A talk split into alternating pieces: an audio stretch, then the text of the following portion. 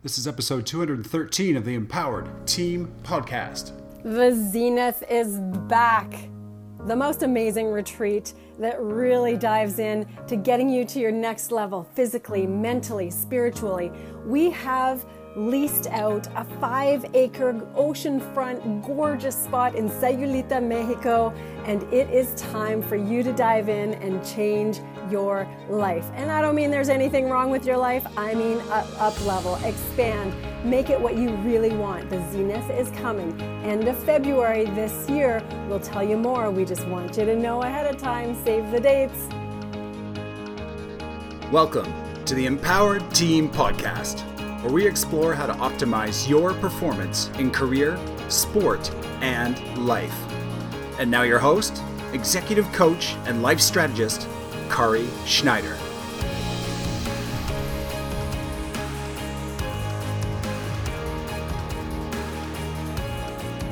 Okay, welcome, welcome to Performance Power. And just a reminder to everyone, we only do this monthly. It's a special topic each month that I dive into the research for so that we can pass on the goods to you.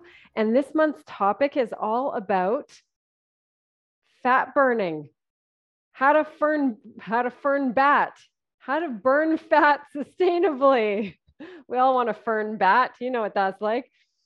How to burn fat sustainably for the long haul and what this takes. So we're diving into the five minute facts. Before we get started, pop some questions that you have in the chat so that we can refer to them and if they're especially to do with fat burning. So here we go. We're going to go with the number one fact. And this is shown over and over again in research. And actually, sorry, before I go into that fact, I'm going to remind everyone here what typically happens because I'm sure it's happened to us all. At some point, somebody gains a little bit of weight. Maybe it's been the holidays, maybe it's been summer festivities, summer barbecue, whatever it is. And inevitably, somebody says, I want to lose weight. And I hear this a lot, and I often will end up correcting on this realm. Is it that you want to really lose weight, or is it that you want to change body composition? As in, lose some fat and maybe increase a little bit of muscle mass. And when that specificity comes to, to the forefront, people typically answer, well, no, I don't just want to lose weight. I want to shift my body composition such that I've increased my muscle mass and decreased my fat mass. So, most of the time, people are not looking to lose weight, they're looking to change body composition, increasing muscle mass and decreasing fat mass. That's what I typically will hear. So, let's dive into the five minute facts and then open it up for questions that are specific to you and what you really want in terms of changing your body composition or increasing your fat burning. So, number one, resistance training. So many people who are trying to change that fat burning mechanism in their body, this fat burning machine, are avoiding resistance training for the fear of bulking up. So, this includes men, women, but especially women. So, here's where some of the research uh, goes in resistance training. One of the studies I looked at, they looked at three different groups resistance training only, diet only, and then resistance training plus diet. And you could see linearly that yes, resistance training decreased fat mass. So did diet. It decreased fat mass a little more than resistance training alone. But you put the two of them together, and that trumps both of them. So adding a uh, a diet plan or a change in eating that really supports fat loss as well as resistance training is better than either of them alone. But the beauty about resistance training is it's building hungry metabolic tissue that will work for you, not only functionally, but it'll keep your metabolism revved up throughout the day. So a lot of you might have known that, but may not be actively practicing that. So that's a really powerful one. That's fact number one. Fact number two, And this is one that a lot of people who are in the weightlifting world are aware of, and those who are not often don't bring this into play. And fact number two is protein consumption. Increasing protein consumption, but possibly not for the reasons that you're thinking. It's not the reason of increasing muscle mass, although it will support that, but it's for the reason of what it does to us hormonally when it comes to our satiety or our satiation, if you will, feeling satiated or feeling full and satisfied. And protein does the best job of that. Not fat, not carbohydrates, but protein. And it has to do with the amino acids in the protein. And there's some profound amino acids that really help us when it comes to feeling full, but also metabolizing, supporting our muscle mass and supporting our fat burning overall. So there were some very interesting studies. I looked at meta-analyses, looked at all kinds of really cool studies. Even when they took studies like giving people a tofu burger with the same amount of protein as a burger with cheese, that still had the effect of producing some of the hormones that are associated with greater fullness and greater actual me- metabolic production and fat burning. So, this increased satiety and improved any of the markers for metabolic syndrome. And this is looked at across hundreds of studies that protein consumption was really key for fat burning and fat loss. So that might be a surprising one for a lot of people because we don't think of necessarily protein consumption as a key to fat loss, but it really, really is. Protein consumption is going to be one of those. Number three, so our fact number three for fat burning. This one, I think we all know, but I'm going to uh, remind you because we've done some extensive performance power episodes on sleep. Sleep is key for fat burning. I, I bet if I asked anyone in here, well, what do you feel like when you're down two hours sleep? You got two hours less sleep than normal. What do you tend to crave when you sleep two hours less? Most of us are probably going to say sugar, carbs, coffee, all of these things, something along those lines. Well, it's true that when we get enough sleep, it affects, or not enough sleep, it affects our growth hormone production, it affects our hypothalamic, our pituitary glands, it also affects our cortisol, really boosting our cortisol too much instead of having it be at the times and the amount that we really want to have that cortisol. Cortisol, although we think of it as a stress hormone, isn't a bad thing. It's part of our metabolic processes. It's just the timing of it that's key, and sleep will affect that massively. So, sleep will affect, as I said, that fullness feeling, the satiation, growth hormone, pituitary, adrenal, cortisol also increase our appetite if we haven't had enough sleep. It'll affect our genes as well, which influence our circadian clock. And that's going to also influence how we metabolize when we're hungry and our overall fat burning as well. So that's a very, very powerful one. Fact number four for fat burning. Here we go into exercise intensity. So I'd like to have uh, somebody pop a one in the chat if if uh, aerobic exercise is the most important for fat burning, and pop a two in the chat if anaerobic exercise is most important for fat burning. And pop a three in the chat if you don't know the difference between the two, and that's okay, and we welcome that. So a one if it's aerobic, a two if it's anaerobic, and a three if you don't know the difference and you don't, you're not sure. Okay, so people are popping in twos.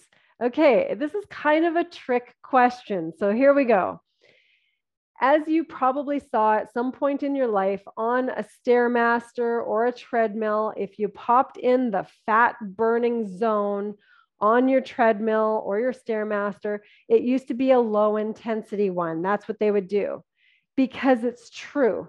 At low intensity work, we are burning fat at that time.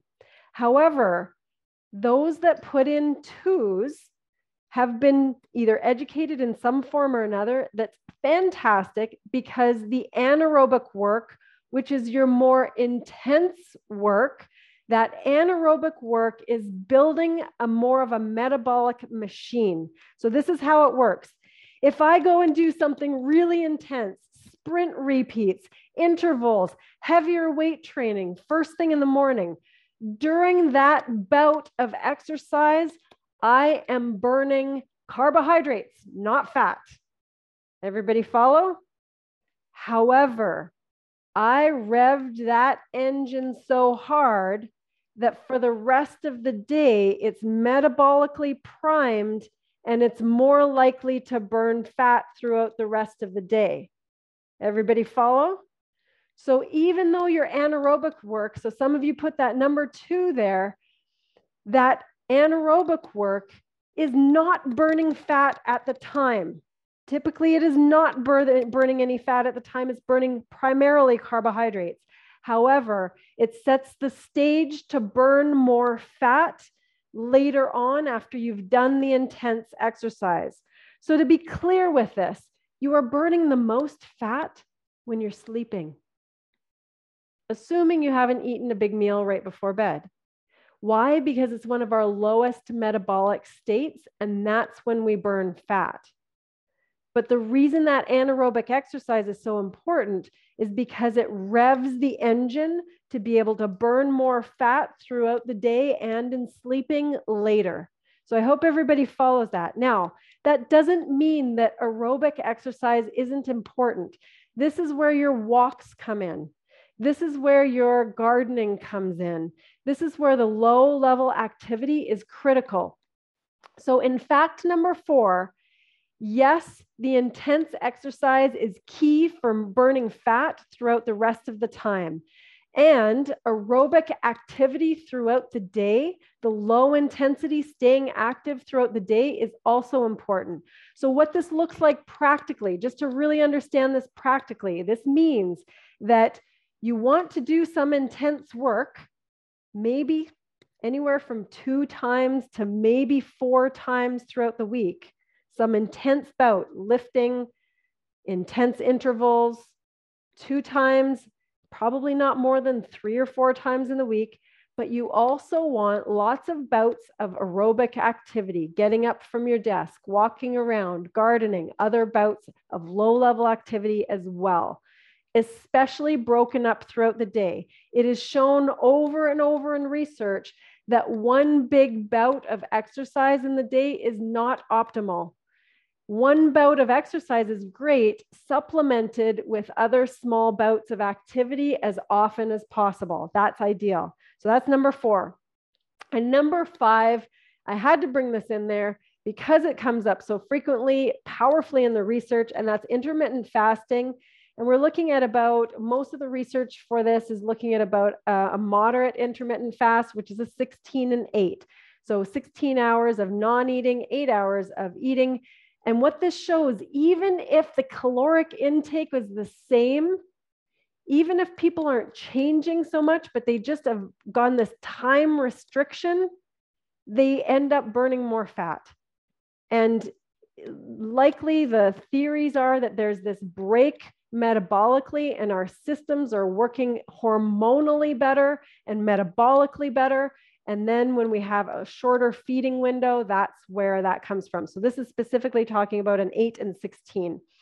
Um, okay, so next one, as a bonus, then we have some, there's all kinds of other things. I could give you things like an apple an hour before your dinner. How about water drinking? How about breath work? How about prebiotics and probiotics? All of these support fat burning and metabolism. So to recap that really quickly, the number one was the resistance training. Yes, that has to be there for optimal fat burning. Number two is protein consumption, does all sorts of great things hormonally and also uh, for our satiation, feeling that satisfied, full feeling. That's our hormone leptin. That helps us feel full.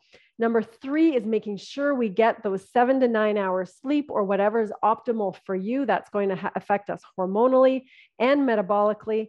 And number four, exercise intensity. Yes, you've got the intense stuff and you've got also the lower intense work mixed in as well. And lastly, intermittent fasting. These are key. However, I want to make sure that I give you some of the optimal tips based on your specific life and your specific questions. So pop in the chat where is it that you have a specific qu- question? So we've got a question here. Does the walk need to be a power walk? No, no, it doesn't. It could be a leisurely walk, it could be a 15 minute walk. One of the things that helped um, my husband and I the most for our mental and overall physical health was our dog walks. And what this looked like is he walks the dog in the morning, or I do. I get a 10 minute walk in the morning. And then we walk the dog, I walk the dog in the afternoon for about 10 minutes. And then we walk the dog together. So that's three dog walks. And some of them are a little bit brisk, and some of them are more leisurely while we're chatting. But adding those three up, that's going to be anywhere between 30 minutes and 50 or 60 minutes of aerobic activity in different points of the day that are dog walking. And if it's quick, maybe it's as little as 20 to 25 minutes total throughout the day. But those intermittent bursts also contribute to our mental and our metabolic fat burning health as well. Um, and then there was a question on the ones and twos that we put in. The ones were the guesses for the aerobic, which is better, which is the more fat burning activity, the aerobic activity, number one, or number two, the anaerobic activity. And so that's what we were referring to with the aerobic and anaerobic activity. So the walk doesn't need to be a power walk. It can absolutely be a leisurely walk and it will contribute to that fat burning overall. Uh, other questions that are specific to your life, pop it in the chat or unmute yourself. And once you pop those in, then I'm going to pop, pop another one in that's come up.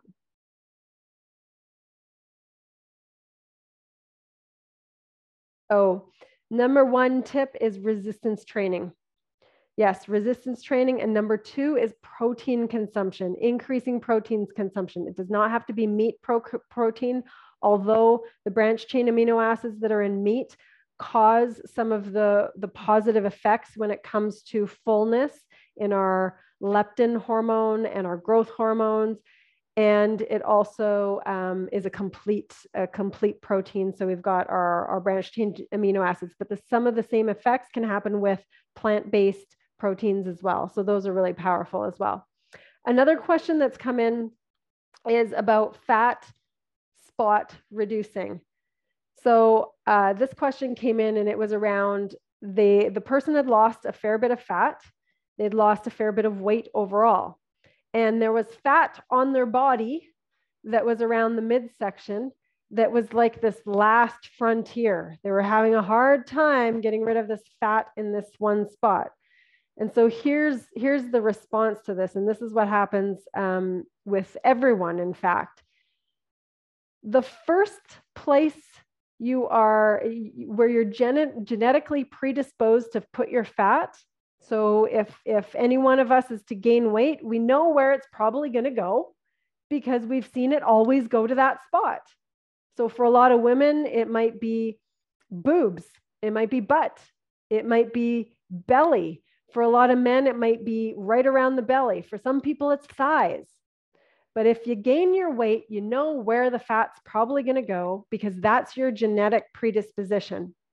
So when you lose weight, that genetic spot where your fat tends to go, that's the first place it comes off and the last place it comes off as well, because that's where your body wants to put its stores. So it's this kind of blessing and curse in the sense that, oh, it's starting to go right on that spot, right where my spot tends to go. And at the same time, oh, it's the last place to go as well, because that's where you genetically, your parents gifted you with your storage of fat. Thank you, parents. Now, there was another one that um, people had, I, I, someone had asked me recently, and this has come up with multiple people as well. Is it better to have more time before bed of not eating to burn fat? Or is it better to not eat in the morning and have that time in the morning? And, and really, it's up to you and your lifestyle. It's not, I typically try to advise most people to not eat about two hours before bed, but often I'm advising that for overall health reasons when it comes to getting into the greatest sleep states and being able to get into that deep sleep state sooner. Say that fast five times. So, if you can get into that sleep state, there's going to be all kinds of health benefits, not only for brain recovery, but also metabolically as well. So, that's why I'm usually advising people to have a buffer of time of not eating before they go to bed of at least two hours. However, it's got this added effect with fat burning that if you're not eating two hours before you go to bed, you've likely, especially if you've gone for a leisurely walk, you've likely metabolized your meal, your last meal. And if you've metabolized your last meal, then you're doing what I call dining in all night long. That means your body is using its own fat stores. You're dining in. So, all night long, you're going to be burning fat, but you're going to be burning fat from your fat stores because of when you decided to eat last and have that burned off before you go to sleep. now, conversely, let's say you ate at nine o'clock at night and you went to bed at 10 o'clock at night, and then you got up in the morning and you're about to eat at seven in the morning, your body really never had a chance to have a break from digestion and to be able to tap into your fat stores to really start to burn fat. So here's the thing what we'd like to do, and I've done this even with high performance athletes, what we'd like to do is train our bodies to burn fat, to be optimized at fat burning. And that is an amazing thing that then you don't have to be constantly struggling and in, in trying to be in ketosis all of the time, but you've really done more of a uh, um, organic version of teaching your body how to burn fat. Now, there's nothing wrong with ketosis. It has massive health benefits and is very useful for a lot of people. However, most people have a hard time staying on a ketonic diet for a long, sustainable period. So, if we can learn how to become fat burning machines, then we don't have to rely on, on more of a regimented kind of scenario with certain uh, foods. So I'll uh, go with the TMI here in just a second. So, what that means and what this looks like is that we can get up in the morning and not eat anything and then go for a walk or even do a workout, even an intense workout. And you're teaching your body that you have no, you've used up your stored glycogen in your muscles or your stored glycogen in your liver and you've used up the blood glucose in your in your blood. And now i have to use what? I have to use the stored fat. But in the beginning if you are if your body is trained to tap into the carbohydrates all of the time then you're going to feel bloody awful the first few times you try to do that. But you do it for about a week maybe even a little less maybe a little more and then your body goes, Oh, I get it.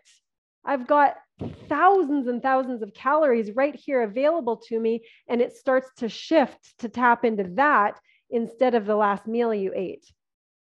So that's the beauty about um, having either a workout or activity fasted in some form, which might just be your breakfast. It's the first thing in the morning. Maybe you haven't had breakfast yet. And the other thing you can do is that, say you've done something like uh, you slept all night, you haven't eaten for about anywhere from nine to 12 hours. You go and do the walk in the morning or you do your workout, maybe it's lifting, whatever it is. And then you go and eat something, but it's largely fat and protein. Then your body has a second lesson. oh my goodness, I had nothing to eat. I have to tap into my fat stores. And then you only feed it a little bit of protein and fat. And your body goes, oh my goodness, all you're giving me is protein and fat. I better learn how to be efficient with this. I better learn how to do this. And that's what your body will start to tell you. And the other main way of doing this is making sure that you're not overeating on meals because then that that uh, go into it, but it just tops up your sugar stores and then has an effect on your insulin, and then you're just not as likely to tap into your fat fat burning scenarios for you met- metabolically. So there's another question here. I tend to get up to pee a lot, sometimes four times. Does the fat process burning get interrupted as well? Um, so I'm not quite clear on exactly what the question is, but so for instance, here's one of the things I find, and I've seen this with number of people, and it's happened for me myself as well. If I've eaten a meal that's a heavier meal, and I have not gone out for a little evening walk, I've actually been sitting a long time, maybe socializing, but I've drinking my same amount of water. I'm, I'm equally hydrated as normal, but I didn't go for my walk. What I find then is that in the night, I will be up using the bathroom to go pee because my body did not get to metabolize and flush and work its way through not only the meal, but the water as well. And then it's doing it when I'm sleeping. Now, it doesn't mean you're not going to get up for a pee in the night, but when you're getting up for that many, my guess is that your body didn't get a chance to do what it wants to do because it wasn't maybe as mobile as it needs to be sometime in the later half of the day or evening. So that would be my guess on that one. Um, okay, one last question. If there's one last question specific to you on sustainable fat burning, pop it out there. Let me know what you got. You can unmute yourself or you can pop it in the chat.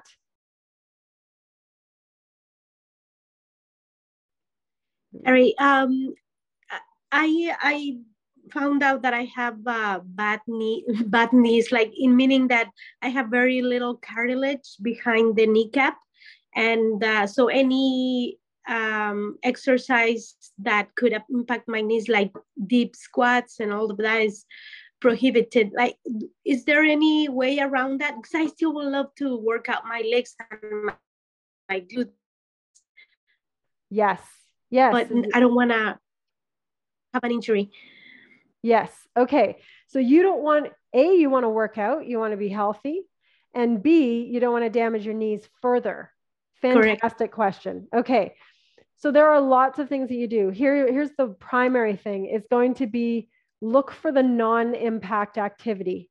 So you still want to make sure that you're in a rhythm of, let's say it's walking, um, stationary biking. I don't know if you rollerblade, that might cause more injuries if you don't rollerblade, but so it might be um, even paddling, kayaking. So getting a little more upper body work in there, rowing on a rower. But those types of things, walking, biking, stationary biking, rowing, get that metabolic work, that blood flushing, the breathing, all of those things, keep those going, and that will make a big difference. And the beautiful thing about your knees specifically is that the blood flow will increase a thing called synovial fluid. And synovial fluid is that joint lubrication that really isn't released until you get your body to a warmer temperature and all the signaling happens to the rest of your body to say, hey, guess what, everybody? We're moving. Send some lube to the joints so that they can move really well. And what that will do will it'll bring more blood flow to the joint. It can actually foster some healing, even though cartilage is something that typically doesn't grow back, but it and and the damage it sustains tends to last and stay there. And if you've got cartilage worn down, it often can be, you know, almost like a bone on bone scenario, and that can be very painful. So you want as much joint lube and as much off um, non impact activity as possible. So try and keep those zones and the pain free and that your joints are nice and warm, and uh, that will help a lot. Thank you so much. No problem. Okay, and lastly, here, fat burning also causes excess water, which can lead to more peeing at night. Fast consists of carbon, yes, H2O, right? H2 and O. Fat consists of carbon, hydrogen, and oxygen. So even in water itself, we've got two hydrogens and one oxygen, right? But our fat, we've got our carbon, our hydrogen, and our oxygen. And the way the body burns fat is to convert it into carbon dioxide and water. So what, what Mike is pointing to is we're eliminating some of the fat when we pee. So if any of us have done a cleanse, you probably notice that your pee might be a different color, smell different, or peeing more. And that's part of what we're cleansing out. That's why there's so much water intake that's necessary on things like a cleanse because we need the opportunity to cleanse out. So the water is important. So when there's fat loss going on, supporting it with breath work, supporting it with extra hydration is really key. And you may see those pees happening in the night. But as I'm suggesting here, is that a lot of those processes, we want that to happen a little bit earlier so that you're not having to get up as many as four, five, six times in the night.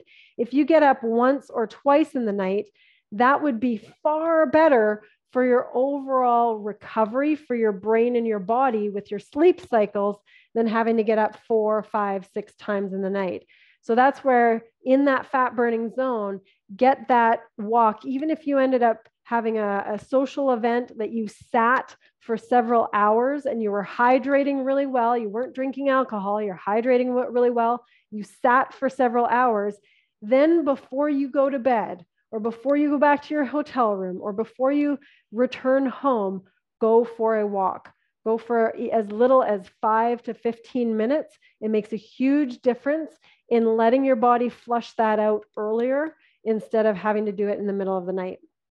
So, really beautiful. Wonderful questions, everyone. I hope that serves you. It may spawn more questions. By all means, message me and we'll bring them on to another performance power. Remember, these guys are monthly and we'll bring the topics and what the research says around the topics you care about for your optimal performance in your health that will serve your best life. Have a beautiful rest of your day, everyone. Mwah, live big. If you enjoy listening to the Empowered Team podcast, you'll love being on the Empowered Team. The Empowered Team runs year round. It is our group coaching and accountability program where we take mindset and physical performance concepts and break them down to usable action steps that optimize results. To learn more about our empowered leadership coaching for business, our custom online physical training plans, and of course, the Empowered Team Group Coaching, head to www.theempowered.ca slash empowered dash learn dash more. That's www.theempowered.ca slash empowered dash learn dash more.